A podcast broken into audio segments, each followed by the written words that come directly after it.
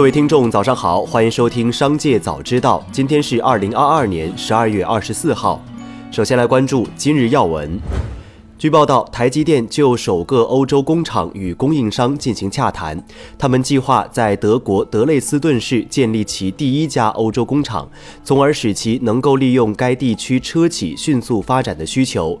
据知情人士透露，这家中国公司将于明年初派遣一个高管团队前往德国，讨论政府对未来工厂的支持程度以及当地供应链满足其需求的能力。此次访问将是台积电高管在六个月内在欧洲进行第二次访问，预计很快就会做出决断。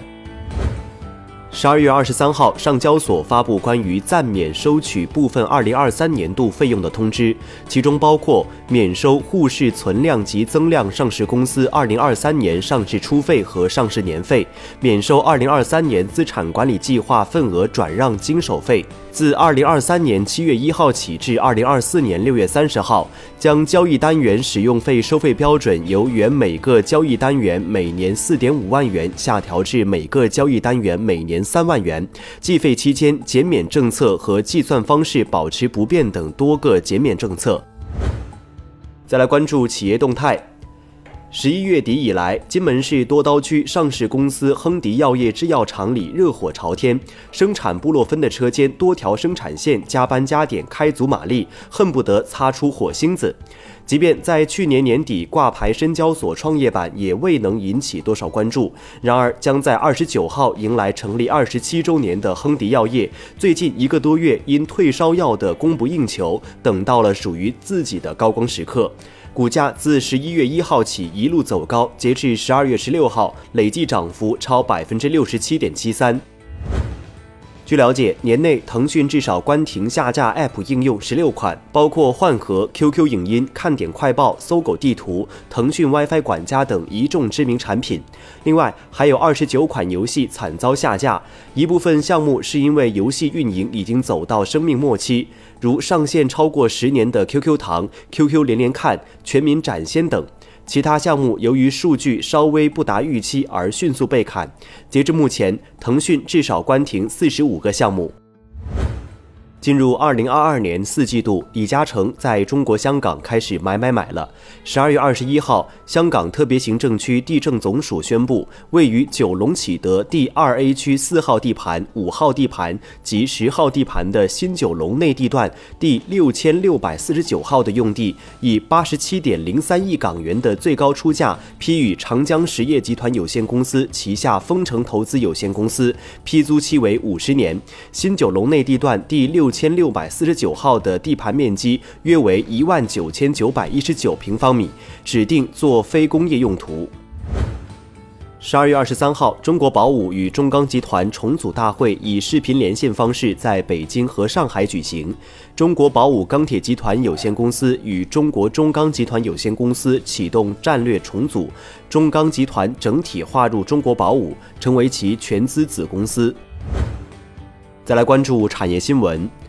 中央网信办秘书局、中国证监会办公厅印发方案，提出严格落实证券业务必须持牌经营要求，指导网站平台、移动应用程序商店将核验证券服务资质作为开展证券领域业务合作应用程序上架的前置程序，未获相关资质的，不予合作上架。督促网站平台加强账号管理，有关账号在推广证券投资咨询服务、发布证券投资咨询文章、报告或者意见时，要明示所在证券投资咨询机构或证券公司名称、个人真实姓名及其登记编码。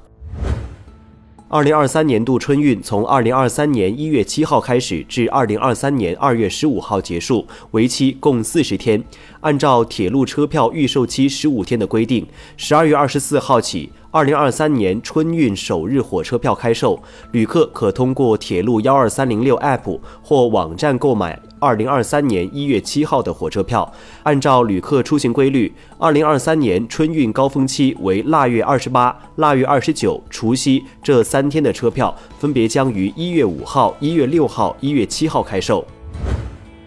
最新数据显示，今年前十一个月，中国实际使用外资金额一万一千五百六十点九亿元人民币，按可比口径同比增长百分之九点九，折合一千七百八十点八亿美元，增长百分之十二点二。其中，韩国实际对华投资同比增长百分之一百二十二点一，德国实际对华投资同比增速也在百分之五十以上。最后，再把目光转向海外。